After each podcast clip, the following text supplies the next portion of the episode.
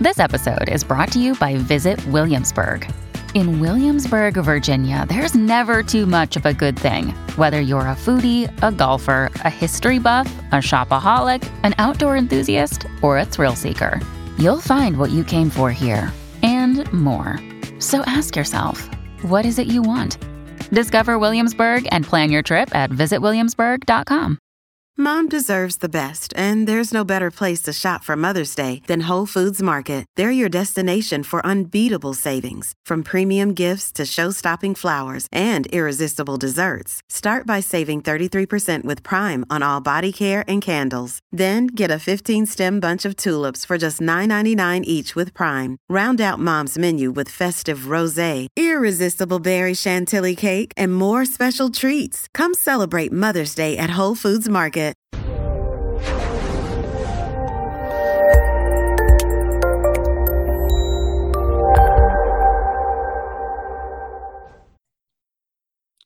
This episode was pre recorded as part of a live continuing education webinar. On demand CEUs are still available for this presentation through all CEUs. Register at allceus.com slash counselor toolbox. This episode of Counselor Toolbox has been sponsored in part by Foundations Events. As the behavioral health industry evolves, the need for collaboration is greater than ever. Join Foundations Events at the Innovations in Behavioral Healthcare Conference, June 20th and 21st in Nashville. Focused on listening to both the patient and provider, this conference offers two days of sessions that follow the journey from meeting the patient where they are to helping them find recovery. Special pricing for licensed clinicians is available with the opportunity to earn over 20 CEUs. Visit foundationsevents.com slash counselor toolbox for more information and to register today. I'd like to welcome everybody to today's presentation, Love You, Hate the Porn. And this presentation is based largely on the book Love You, Hate the Porn by Mark Chamberlain, PhD. And uh, ah, have it on the floor. Um, so it is a book that you can check out. Um, if you if you choose to it is a really easy read he does have a lot of stories and anecdotes in the book and um, um, those those sorts of things. They're not really case studies. It's written much more for the um, average person not clinicians. But it is a good book. It is a good read. The only critique i guess i would say i have of it is it is written from a very um, gender biased point of view i guess you could say. It's written specifically for husbands who get caught watching porn by their wives. So it is not um, uh, culturally inclusive of all genders. In today's presentation, we are going to explore the impact of pornography on relationships, identify common reactions to finding out about pornography usage by your partner, explore the needs that may fuel negative cycles, explore interventions, which he refers to in relationship as relationship rescue breaths, talks about improving intimacy, talks about dealing with security and vulnerability uh, dealing with insecurity vulnerability and grief in the recovery process. We'll also talk about helping your partner understand what porn does for you and addressing triggers for porn use among other things now let's talk about porn in general for a second before we talk about problematic porn pornography usage. Pornography usage in and of itself is not necessarily a problem. They did they've done a lot of studies and we're not going into them here because it was a little bit off topic for this presentation but they have done studies where couples have watched porn together. They have done studies where one partner watches porn but the other partner is aware of it and is fine with it. And those don't seem to cause um, cause nearly the types of problems that pornography usage does if one part one partner is using and the other partner is unaware and or not good with it. So we really want to look at pornography in term just like we do with everything else in terms of its clinical significance. Is the usage causing clinically significant distress? Okay so i'm going to pause this for just a second here.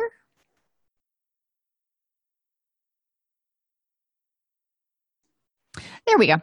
Um, prevalence and problems. Now there was a study done at indiana university that he talks about in his book and 70.8% of men and 45.5% of women thought that they would watch porn in their future relationships.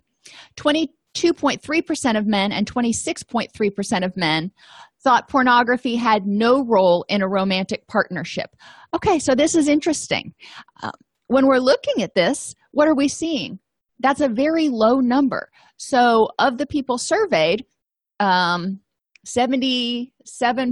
77.7% of men. See i can do math when i have to. And you know 70 some percent of women i don't want to do math again uh, we're not necessarily opposed to having pornography in the re- relationship in some way shape or form. And when we're talking about pornography we're not just talking about video porn. We're not just talking about pornhub. We can be talking about narrative pornography, such as some of the more racy books and things. And they find that men tend to gravitate toward the picture oriented Pornhub, um, Hustler magazine, those sorts of things. And women tend to gravitate more toward the narrative form of pornography. Just kind of an interesting little thing. In his book, Guyland, in 2008, Michael Kimmel reported that young men often watch porn with their peers and for different reasons than older men. He writes that guys tend to like the, quote, extreme stuff, the double penetra- penetrations and humiliating scenes, and they watch it together with other guys and make fun of the women in the scenes. Let's think about what this is teaching people. Let's think about what how this is setting up a dynamic in people's minds for um, what appropriate behavior is and for objectifying others. And I mean, this whole thing is just kind of disturbing and sets different precedents. Older men tend to watch for the feeling of vitality. They they are more likely to watch with their partners and it's less about objectifying than than other things. There are a lot of other studies that have been done out there that have looked at the correlation between sexual intimate partner sexual violence and the use of pornography. Not going to get into that too much today but the studies have been done. After viewing pornography um, participants become less satisfied with their real life sexual partners, saw monogamy as less desirable, and faithfulness to one's spouse as less important, and were more prone to overestimate the prevalence of less common sexual practices. Now, in this study, the participants viewed pornography for six weeks. They didn't say how many hours per day for six weeks, but they viewed it for six weeks. And these were the results that came out. After viewing pornography, subjects became more cynical in their attitudes about love and more accepting of the idea that superior sexual satisfaction is attainable without having affection for one's partner. This was a study, as you can see, that was done in 1988 by Zillmann and Bryant. It's just one study that we're looking at, but it is one very poignant study, and it does kind of give you a foreshadowing to what we're going to talk about um, regarding the way that pornography can, doesn't always, but can affect people's um, level of connection, their level of intimacy, and the types of interactions that may happen if pornography is involved in in a relationship the partner viewing the pornography interestingly enough had less faith in his wife's fidelity. And that's another thing we're going to talk about. In this book um, as i said it's written from the perspective of the husband being caught using pornography. So it uses the term husband and wife throughout. I'm going to try to be a little bit more inclusive in today's presentation but so when one partner finds another partner viewing pornography um, what are some of the effects? Spouses and partners complain that their the po- pornography using partner had less sexual desire for them. We're going to learn about that as we go through. That's not necessarily because of the partner sometimes it's because they're less satisfied with their real life partner. Sometimes it's because their neurotransmitters have been bombarded so much by the porn and the masturbation that they don't have any sexual desire left. They're tired. Um, there are a lot of things that can play into it but the partner may start feeling inadequate and rejected. And spouses of pornography using partners tend to feel that the way they're treated during sex make them feel more like a sex object. Another interesting study that i did find that's not in the book um, there's an association between the consumption of pornography and engaging with multiple and or occasional partners emulating sex, risky sexual behaviors assimilating distorted gender gender roles. Now think about some of the porn you know even from back in the 70s or whatever where there are very uh, stereotypical and you know just kind of over the top extreme masculine gender roles for example. This is what we're talking about here where there are models that people may see and think well that's the way i'm supposed to be dysfunctional body perception, aggressiveness, and anxious or depressive symptoms. Now, those all can happen within a person viewing pornography. So, the person viewing pornography may start having some of these problems. If they are experiencing dysfunctional body perception, then they may be, you know, because of watching porn, then they may be less likely or less wanting to engage with a real life partner because they're self conscious. If they are anxious because they feel inadequate for some reason or don't feel like they'll be able to perform to the level of what they saw in, in the videos, then they may also withdraw from their partner. They may become more aggressive because they see that in in pornography and think, well, maybe this is the way I'm supposed to be. They may become depressed.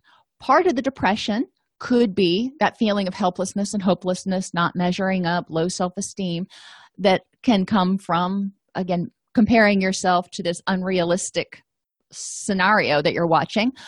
Or, and or, the depressive symptoms can also come from the alteration of the neurotransmitters as the result of repeated viewing of pornography and masturbation the brain has this surge of dopamine it has this surge of norepinephrine.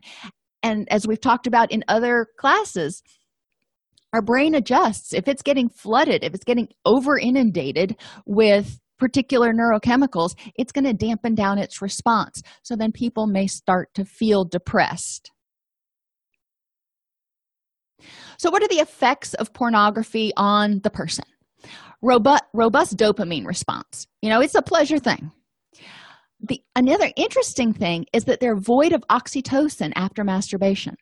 After sex people tend to be more filled with oxytocin because that was a bonding experience and oxytocin's our bonding chemical that's secreted when we are touching and you know sex involves touching. But when there was no other partner when it was a masturbation scenario there is no oxytocin in the person's bloodstream. So that bonding uh, feeling is not there. So they're getting the reward of a sexual act without bonding. And that kind of messes with our prim- primordial brain. There's sleep deprivation partly because people may stay up watching porn partly because when the neurotransmitters start to get out of whack then the normal circadian rhythms can get get out of whack um, so those are things to pay attention to. And yes valerie the um, the deficit of oxytocin is present or true in with any masturbation not just masturbation after porn. So it is important that some sexual activities actually involve another person. Um, it doesn't have to be all the time. You know again i'm not saying that masturbation is necessarily a bad thing however if that is the main source of sexual reinforcement then the brain may get hijacked and think well i can have this pleasure and i don't need all the problems of of connection. People who view a lot of porn and you know which usually equates to masturbating a lot also may experience erectile dysfunction delayed ejaculation and inability to reach orgasm partly because the brain has dampened down those receptors because it's trying to conserve its energy, and partly because the person viewing the porn may not be as stimulated by real life partners because of their physical attractiveness or because of the acts. If they are watching something that's a little bit edgier in the porn, then regular old vanilla sex in the bedroom may not be enough to excite them which can lead to problems. It may not have anything to do with the partner. It may be more the activity they've they've desensitized to vanilla sex. And the lack of a need for connection may also play into that because you know they don't have this this need for for connection. So porn becomes starts becoming more rewarding the body adjusts to the intensity of the neurochemical response by dampening its response leading people to feel worse than before they started. So if they were feeling you know, depressed or anxious before they started you know their body floods with all these feel good chemicals and then the brain goes okay that was too much. We got to turn down the system a little bit more. So then when the effects wear off they're feeling the best analogy i can give is kind of like hungover. Think about when we eat sugar and this is the easiest one to conceptualize. When we eat sugar our, our blood sugar we'll say is at 100 okay? And then we eat sugar and it goes up to 250 and these are really bad numbers if you're diabetic. I'm just using them for examples. And then when that sugar gets out of our system we'll say you just ate pure sucrose your blood sugar will drop down not to 100 again but down to more like 80 so then what do you, what do you want to do? You want to eat eat sugar again because you're going I, need i need that boost. So then you eat again and you go from 80 to 200 and then down to 60 and then 60 to 150 so you're having these these spikes but each time you end lower and each time you go up you don't get quite as far. And that's the body's reaction. You're seeing a similar thing in neurotransmitters when the body is constantly being flooded.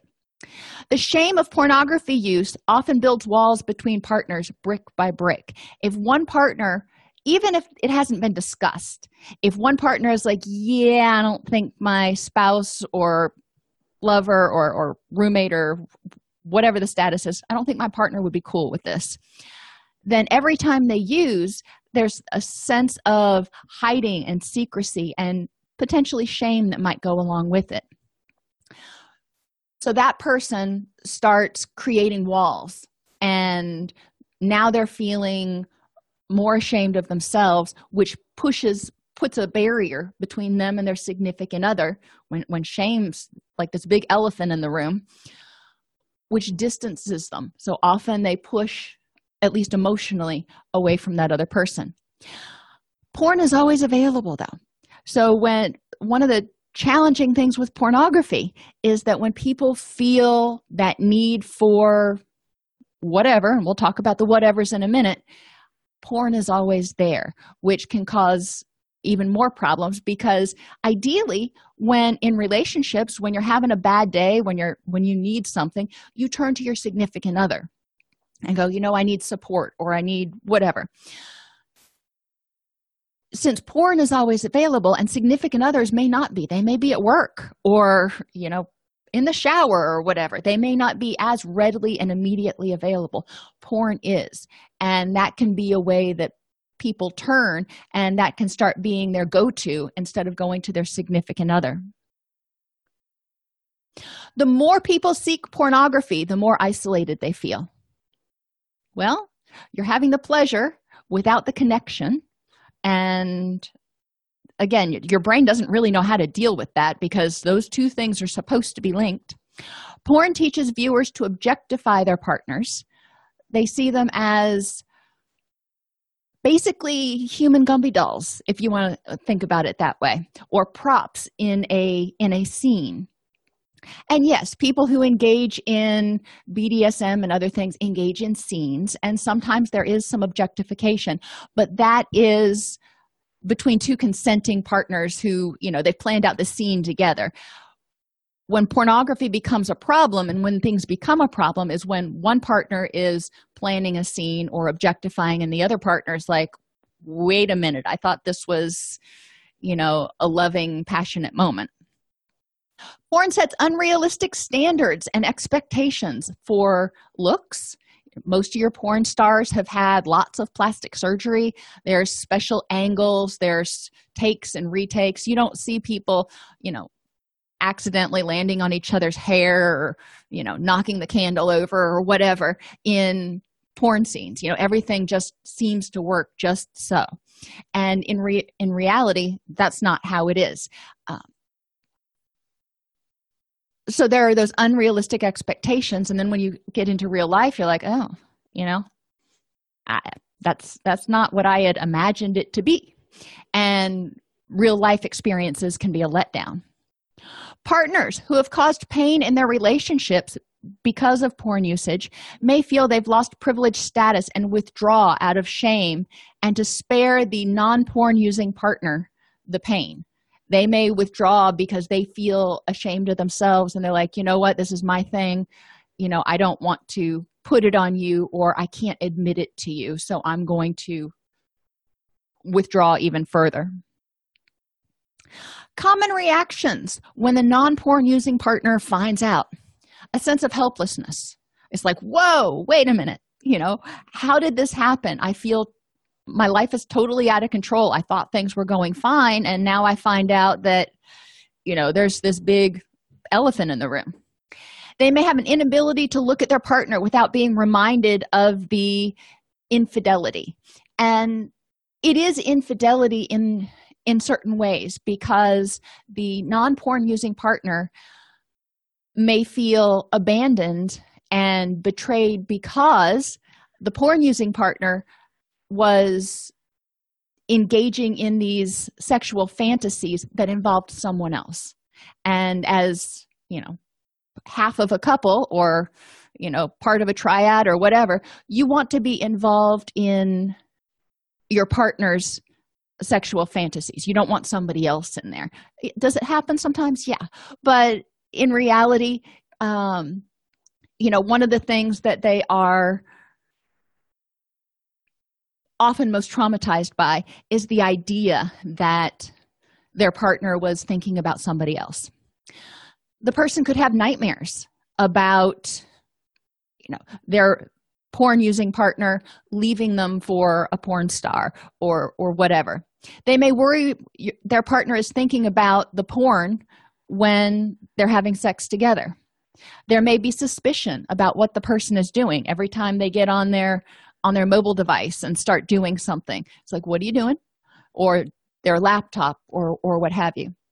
They may, may be hyper vigilant to their partner and what i mean by this is they're more attuned. They go out to, into the store and they see their partner look at somebody else and oh that sets off the alarm bells again.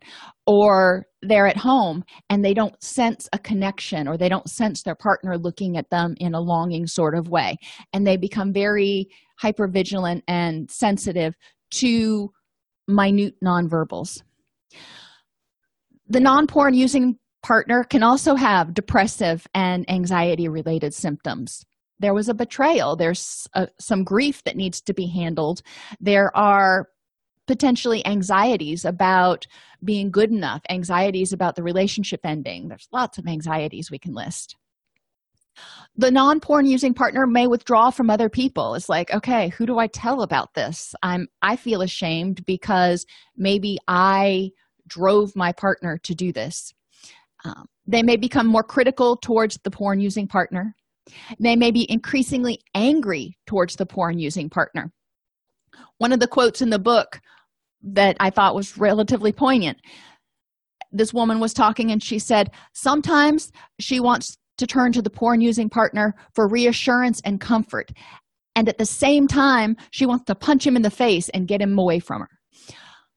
Okay, so there's this huge ambivalence, and you start feeling like, you know, the porn using uh, or non porn using partner may start feeling like they're going crazy because they want two seemingly contradicting things at the same time. So we can talk about dialectics in another um, video. Questions the non-porn using partner may ask themselves. Why am i not enough? Why am i not desirable does this person want to leave me? Does this person think about porn when he or she is with me? What else has he or she lied about? Is he or she having an affair? And how in the world could i have missed this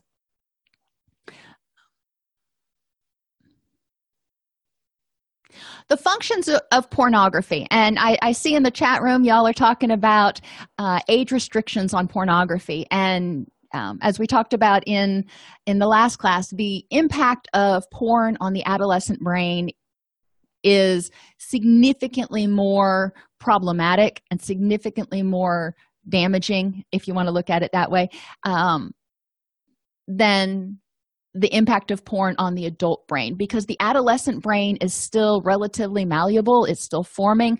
The prefrontal prefrontal cortex where you've got all your impulse control that's not fully formed until the age of 24 or 25 when youth see this when youth see pornography it has a much stronger reaction. We're talking about a quote robust um, dopamine reaction well what's robust for an adult that's going to cause brain changes in an adult is like you know a monsoon in the brain of an adolescent. So there are more prominent brain changes in the adolescent. So yes these are things that we do want to be aware of. And porn um, doesn't necessarily you know it comes up in sneaky places i'm finding now. We started watching and i won't name the the video series um, the other day i was watching it with my 15 year old it was supposed to be sort of a new new age twilight zone sort of thing. So you know we all watched the twilight zone when we were little. It wasn't graphic. And there was one of them that was extraordinarily sexually graphic. And she just kind of got got up and walked out of the room. She's like these people can't keep their clothes on. I'm gone. And i'm like oh thank you god. Um as i'm you know she's walking out as i'm trying to turn it off. And you know I, I was glad she had the presence of mind to walk out of the room. My point in that is that mainstream tv netflix is becoming more and more graphic in their presentation of sexuality. So we need to make sure we're processing with our our adolescents. So what are the functions of pornography? Self-soothing. We talked about this some the other day. When especially a, a youth discovers pornography as a way of self-soothing when there's nobody else you know available to help him or her out then this may become a habitual pattern of self-soothing. Sometimes for adults it develops this way though. They're they're feeling like they just they can't they can't feel okay and they realize that sex makes them feel better but you know maybe they're not having sex with their partner or there's trouble in the relationship and that's one of the problems. So they may turn to porn as an intermediary and that becomes a easy way to self-soothe. They also found a high correlation between people who have difficulty with pornography usage and alexithymia they can't adequately articulate what they're feeling or what their drives are hungry angry lonely tired. I, don't know. I just feel icky. You know it's, it's one of those things they can't they have difficulty sorting it out. Because they are so emotionally kind of twisted up at that moment you know because of the distress they have difficulty putting a label on it. One of the things as clinicians we can do is start helping them identify their feelings using mindfulness and identifying alternate ways to address those and prevent the vulnerabilities so they don't need to feel like they need to self-soothe. Pornography can provide a sense of connection. It may be a fantasy connection but it can be a sense of connection for someone who feels lonely for someone who has social anxiety. This is a place where they're not going to get rejected. It may provide a sense of vitality. It may pay, make people feel wanted you know you take somebody who you know may not feel like they are desirable anymore but in their fantasies they are completely desirable Interestingly, the very people who are the most desperate for affection and approval are often the ones who usually can't ask for it. They don't know how, they don't have the self esteem, they, you know, are too ashamed, whatever it is. And instead, they project blame and rejection and perceive the worth, worst in others. So they expect people to react to them as they're reacting to themselves. So we need to help them work on this self blame and self rejection and everything they're expecting from other people, they're probably already projecting onto themselves. So we need to help them deal with that self loathing as well as learn how to uh, ask for help. There are certain needs fueling negative cycles. In the book they talk about husbands needing acceptance from their wives. You know i have difficulty breaking it down into gender specific needs like this but you know go with me here. When a husband's pornography viewing is discovered he may feel now like he's unacceptable. One of the questions from last week's class was what's the percentage of um, male versus female uh, people, males versus females, who have problems with porn. And roughly the numbers are 70% of people with pornography problems are male and 30% are female. So that's a pretty big hunking number of females. So we're, we do not want to say that females are never bothered by this or don't have this problem. They do. Um, about 30% of them. So 30% of the people who have problems are female that being said, I think there are a lot of females out there who need acceptance from their significant others. Wives need a sense of closeness with their partner. Now, this can be, um, this does tend to be more of a female trait. We tend to go more for um, affiliation and cooperation. We're more on the feeling scale of the MBTI, but that's not true for all females. And it you know some men really desire that sense of closeness. However when the husband's pornography viewing is discovered the partner may feel like he is sharing the most intimate part of himself with someone else even if only in fantasy. And that's a betrayal. When partners turn to porn when distressed that denies their significant other the opportunity to nurture and provide acceptance and validation. And in the book they talk about reaching out versus acting out when people start down the recovery process um, or recovery path sometimes it's hard for the porn using partner to be there and be present for the non porn using partner. When people experience distress stress hormones are dumped. We know the hpa axis starts going you know crazy Gottman, in his research, found that women tended to present as more heated and passionate, while men actually reacted internally and physically to a much greater degree, and it took them longer to re regulate. So, men, even though they may, may not be as overtly upset, tended to be much str- more strongly physically um, affected by distress. So, let's take the scenario you know you have jack and jack's wife found out that he'd been using pornography.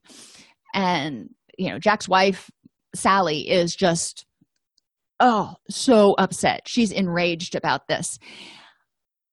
Jack may not want to approach sally because he knows if he approaches her then they may get into an argument or you know there's going to be a lot of negativity. His stress response is going to go through the roof and he's going to have trouble re-regulating. Women tend to share their distress to soothe it. So sally may be like okay i need to tell you about this and tell you how it made me feel. Men on the other hand often try to tend to fix it or avoid it altogether. It's like okay you know i know i did wrong. I just let me go think about it instead of being there to hear. And one of the things we need to help partners do whether it's male female male male female female whatever we need to help partners learn how to be there for each other and be able to listen and hear one another. One of the techniques they talk about is heat hurt and hope. Heat is an emotionally intense situation. So you know when sally found out about jack's porn usage that was the heat. That was emotionally intense. She just wanted to rip him a new one. Hurt is the fear that the situation brings regarding the relationship. So obviously we can see why sally may feel hurt.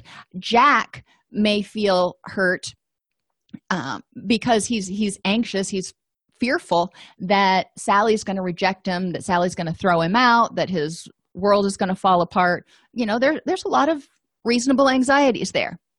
And then hope is the willingness to convey to your partner exactly what's going on and what you need. So hope is choosing to stay there and and stay the course not run away not avoid it and hear what the other person needs as well as communicate effectively what they need. And we need to help with the hurt identification you know what's going on. When this happens you start feeling angry you start feeling frustrated you start feeling defensive whatever words you want to use. Okay that's the hurt. What thoughts are motivating those feelings? And what do you need in order to deal with those feelings.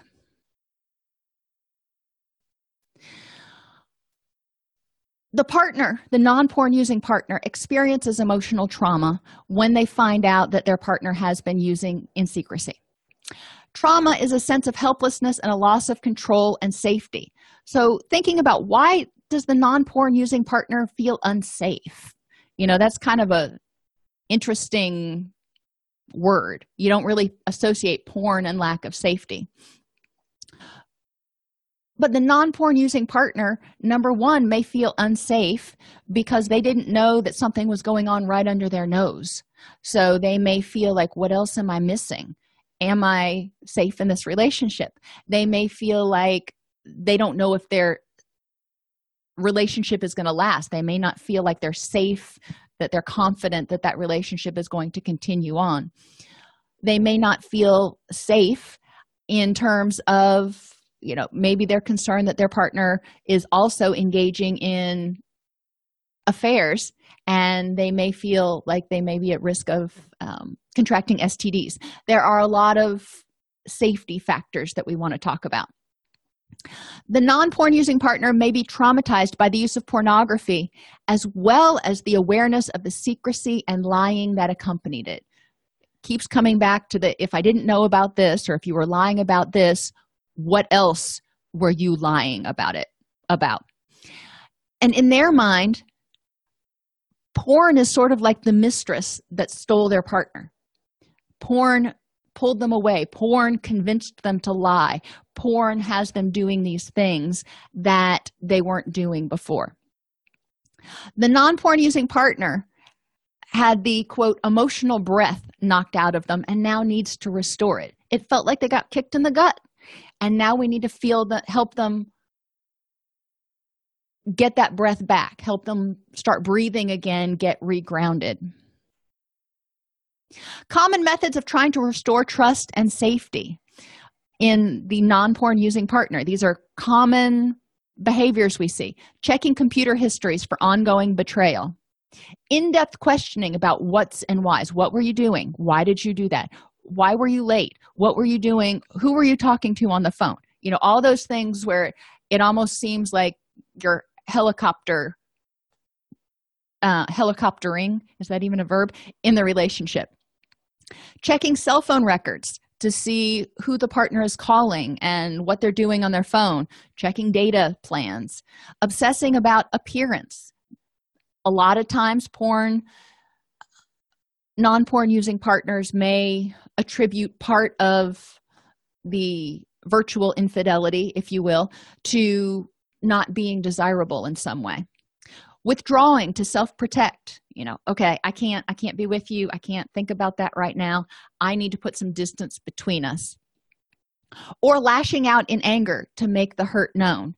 And people can v- vacillate between withdrawing and lashing out it just it kind of depends we want to prepare people for how they feel and just to be mindful of it and use that mindful acceptance, that radical acceptance of, okay, I am really pissed off right now. Doesn't mean I have to act on it. It means I have to acknowledge that I'm feeling really angry and I need to figure out what I need to do to improve the next moment for me. We can't change our partners. And helping the non porn using partner acknowledge the fact that they they didn't make their partner do anything. Their partner chose to do that and their partner has to choose to stop. They have a choice the non-porn using partner has a choice on how to improve their next moment dealing with vulnerability. Most partners interestingly and it makes sense when you think about it have more moments of insecurity and vulnerability as things progress towards restoration.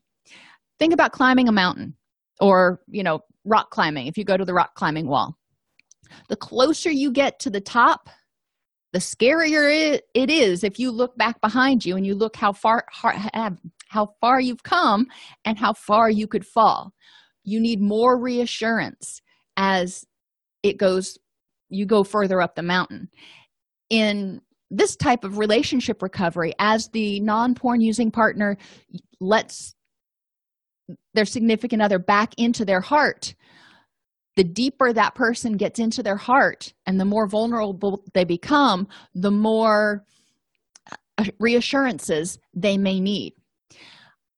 Remembering that security is like a battery and it regularly needs to be recharged. So we can't just say all right i told you things are good you know we're good. I shouldn't have to say it anymore. People need to be regularly reminded that you know things are okay. And this is true in all relationships not just ones that have been affected by porn. We need to regularly check in with our partners. We need to do things and say things so they know that there's still a connection that you know there is that trust. We need you don't just build it and forget it. You've got to build it and continue to work on it through open communication. The non-porn using partner may experience grief that comes in waves. That's okay. Think about grief of anything else. It comes in waves. You know some days are better than others and that's okay.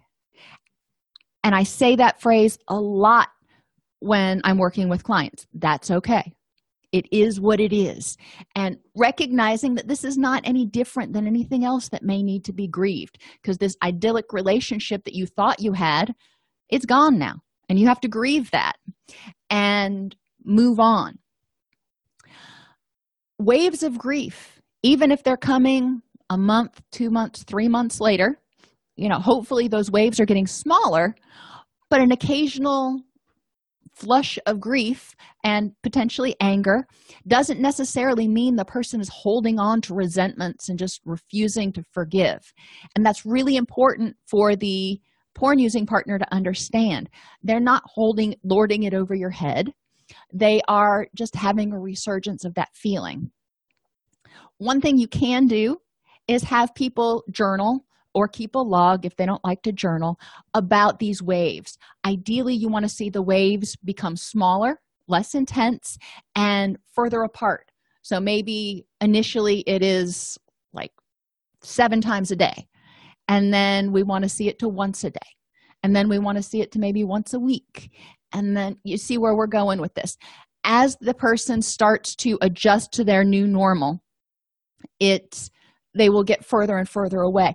And this is important to share with the porn using partner um, because they may get frustrated. They both partners just want it to be over with but the porn using partner may be like okay i told you i'm not using it anymore. Um, you know it's over. I'm sorry. I made a mistake yada yada. And why can't you just let it go? It's it's not that easy and it's important for that partner that porn using partner to be able to see that the person is making progress but they have to do it in their own time. We also need to recognize that if the non-porn using partner is has been affected by porn in their prior life you know when they were you know children maybe it impacted their their family somehow then there may be other things that are being brought up when they find out that their current partner is using porn and we may have to deal with those.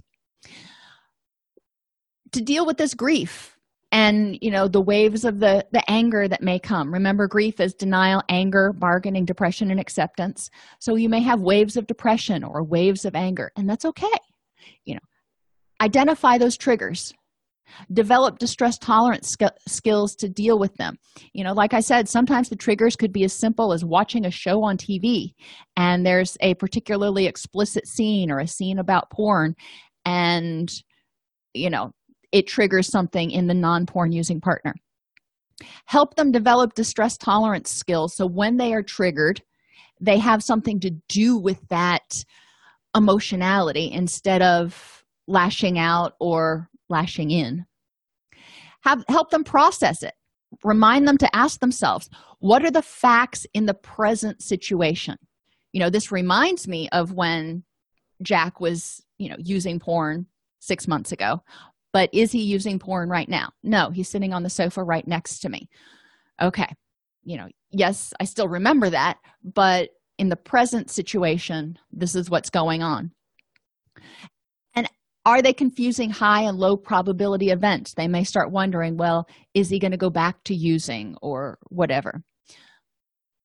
Two simple questions for people but if they remember to really stay focused in the present and recognize what's going on in the present situation it may help them start integrating and writing their new narrative.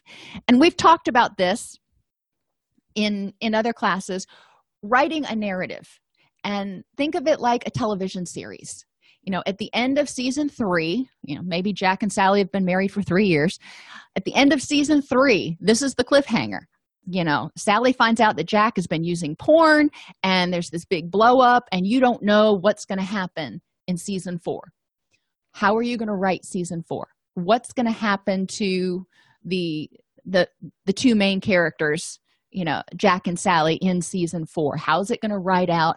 How is it going to develop into a story that you want to watch into a story that you want to be a part of and yes, it can seem safer, as Renee points out, to not forgive. However, most of the time, if clients are in counseling and trying to work through this, or even if they're not in counseling, if they're trying to work through this porn problem, it feels safer to not forgive, but they recognize that they have to forgive at a certain point. And I point out to clients that forgiveness is a power move. It's not giving up control. It's forgiveness is saying holding on to this resentment is not worth my energy. I am choosing to not expend my energy holding on to this. That way i can use it to move forward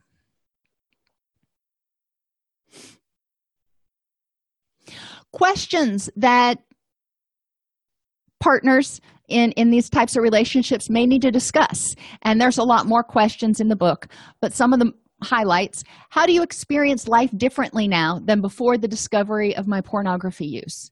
And this really helps the non-porn using partner identify their hurts and their hangups so they can start talking about them and the two of them can start coming more together and supporting one another how have my behaviors impacted your feelings and beliefs about intimacy?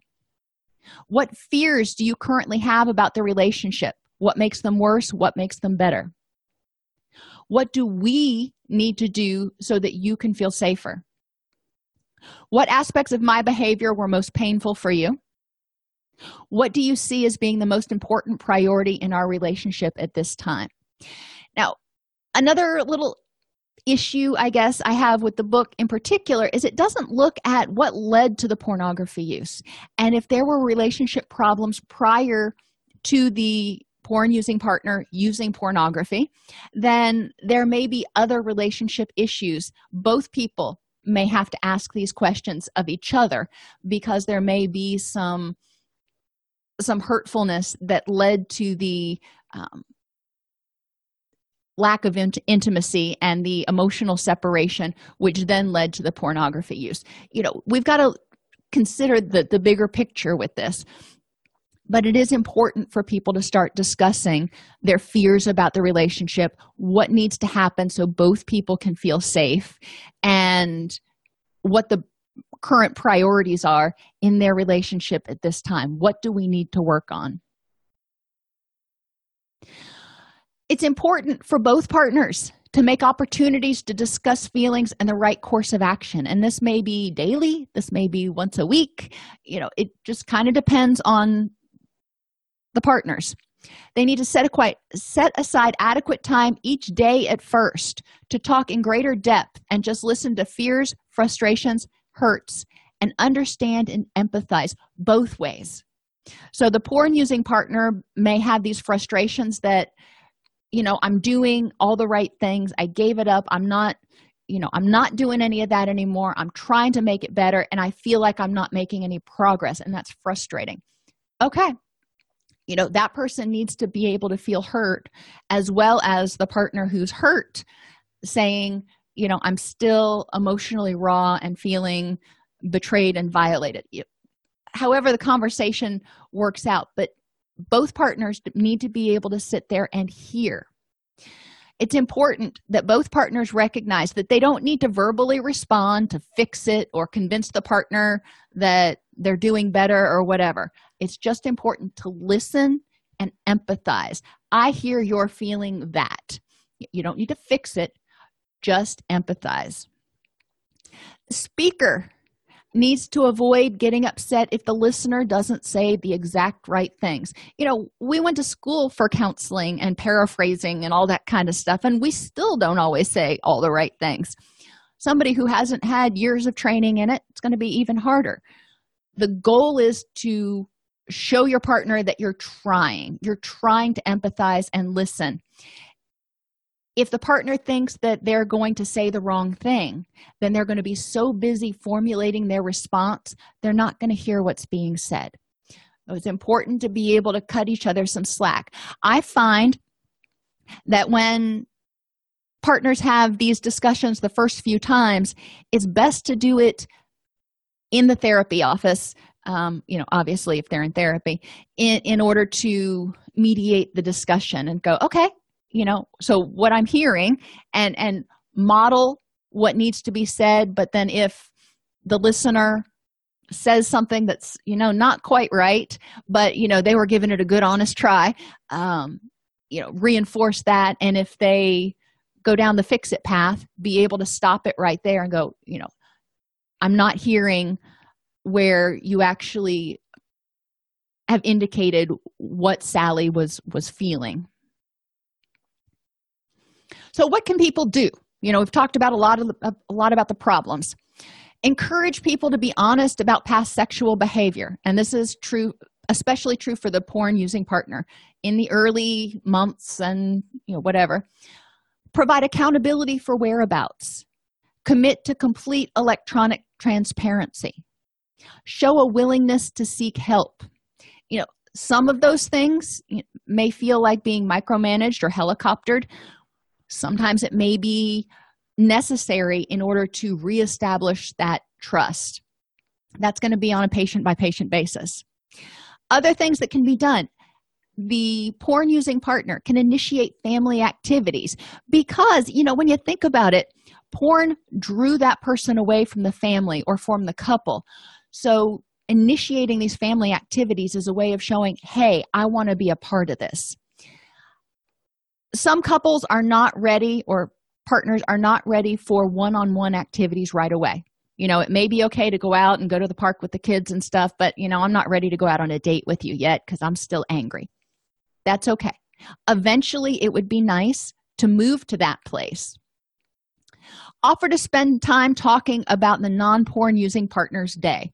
Ideally both people. You, you spend five ten minutes. It doesn't have to be long recognize that physical presence does matter.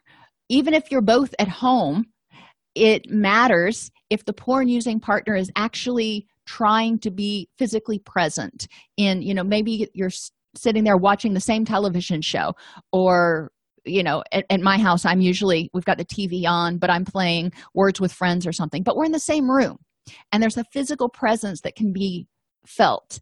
And that that helps with the connection a little bit. Also when there's a physical presence the non-porn using partner is pretty sure that the porn using partner isn't viewing porn. So you know it's, it's doubly helpful. Encourage the porn using partner to stop trying to prove what isn't. You can't prove that you're not viewing porn. You know it's you're not. But or and you can't prove you're never going to do it again. All you can do is focus on the now and show you show the person what you are going to do.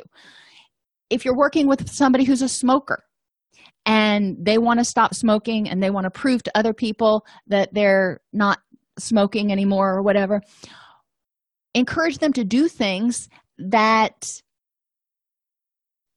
are are supportive of their new goals because when they're doing that when they're spending more time with their kids they're not going to be smoking.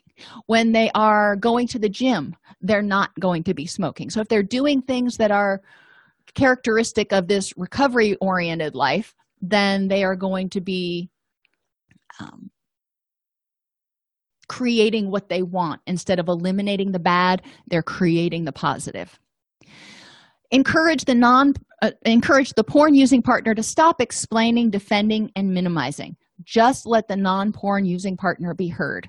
You know they hear you but they need to work through their own stuff. The porn using partner well both partners actually you need to help each other get what we all want that feeling of being in love that feeling of being loved so talk with your partner. You know both partners need to talk about what it looks like to be loved. And here i turn to the book about the five love languages. What does it look like? How can i show you that i love you? What works? You know acts of service you know words of appreciation physical touch gifts whatever create greeting and parting rituals. You know don't just walk in the door and grunt at one another and go about your evening. Actually take time to say hey welcome home. How was your day? Whatever. Increase touch or if that's too much at least closeness. Communicate more. Share mealtime mindfulness. And this can be done really pretty easily. And in early stages of recovery it's almost refreshing. Have breakfast together or you know wake up and talk about it before you if you don't eat breakfast. What how do you feel? What are your needs? What are your hopes for the day? At lunchtime call each other on the phone. Do the same thing. At dinner time have a meal together and ask you know talk about how your day was. Connect and be mindful about what each person needs. Validate and appreciate the other person on a daily basis to show acceptance listen and empathize with the person when you're communicating in order to increase closeness and intimacy. Share laughter. Laughter it releases endorphins and helps people feel closer. And a lot of times when we're laughing we tend to reach out and touch one another or or whatever and it can increase oxytocin a little bit other interventions install what I call net nanny programs. We talked about those before, like Bark, in order to alert the non porn using partner if the porn using partner goes to an adult website. That will help just ease concerns. Install firewalls that only the non porn using partner has the password to. Begin gradually reconnecting. One thing that is suggested in, in with sex addiction is to consider taking sex off the table for a month or sometimes longer. So there's no pressure. The non-porn using partner doesn't feel like they've, they've got to forgive and get in the mood and the porn using partner has no expectations. So there's no pressure there. And they start reconnecting like they're courting again. When the porn using partner is unable to view porn and masturbate the uh, desire for those positive neurochemicals is going to go through the roof which can increase courting type behaviors. Doesn't always but sometimes it does where that person is way more attentive to their partner now. Open a dialogue about sex. And we've talked in the in some other classes about the yes no maybe list. And those are available online. Usually they're in forums that have to do with kink or bdsm but start somewhere with opening a discussion about sex and what each partner wants and hopes to get out of the sexual relationship we're nearing the end of this episode, but I wanted to take a minute and thank everyone who listens to Counselor Toolbox podcast. I truly, truly appreciate you. I would be grateful if you would please go into your podcast player and rate Counselor Toolbox. The more five star ratings we have, the higher we rank and the more people we can reach with these free resources. If you have comments or topic suggestions, please email us at support at allceus.com. Pornography viewing impacts the viewer cognitively, changes the way they see their partner, changes the way they see themselves, changes how they think about sex. It impacts them emotionally, physically, and interpersonally. The non porn using partner often feels betrayed because she or he feels the porn dominates their significant other's thoughts and fantasies. Pornography use is often a means to self soothing and relief or pleasure during periods of distress. Masturbation's effects on the porn user's physiology can lead to obsessing about porn and the compulsion to watch it. So there is going to be sort of a quote detox period in early recovery.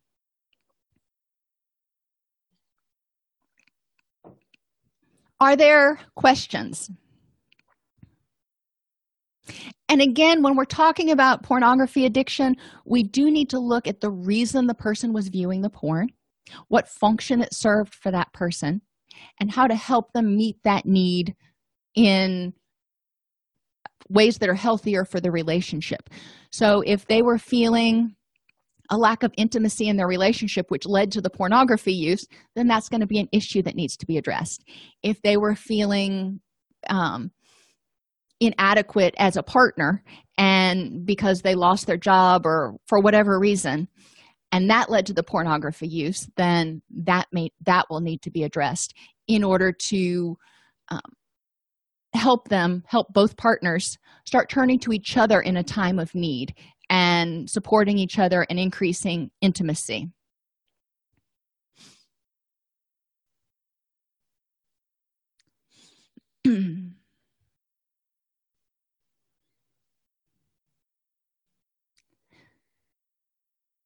and yes our electronic society is unfortunately promoting this. I mean pornhub is free now and there are lots of other sites and it can get pretty edgy pretty quickly.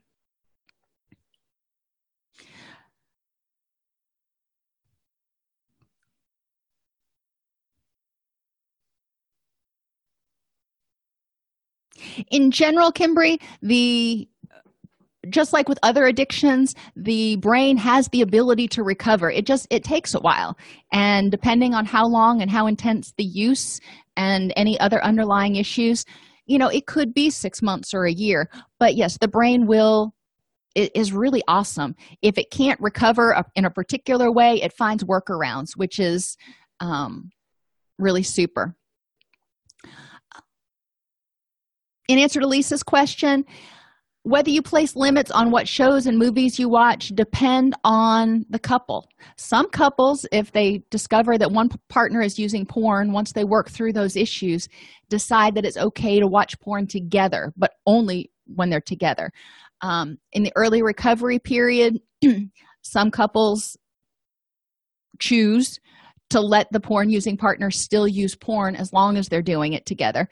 And others say no we need to have a a uh, break from any pornography. It, it's really important for each couple to figure out what's comfortable for them.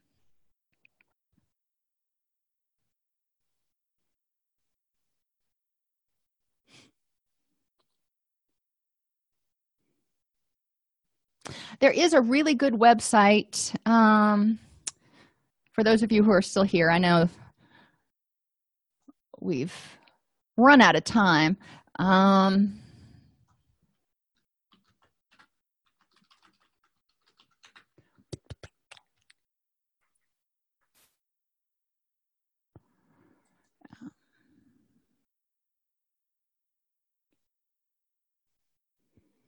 all right that's not it I will find the link and I will put it in your class. It's called Your Brain on Porn, but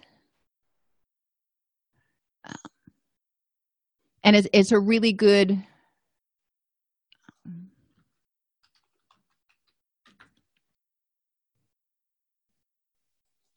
nofap.com is another really good resource. Um, fap is another word for masturbation and it helps people stop masturbating as much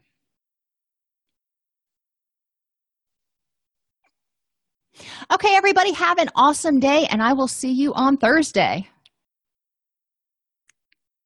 if this podcast helps you help your clients or yourself, please support us by purchasing your CEUs at allceus.com or getting your agency to sponsor an episode.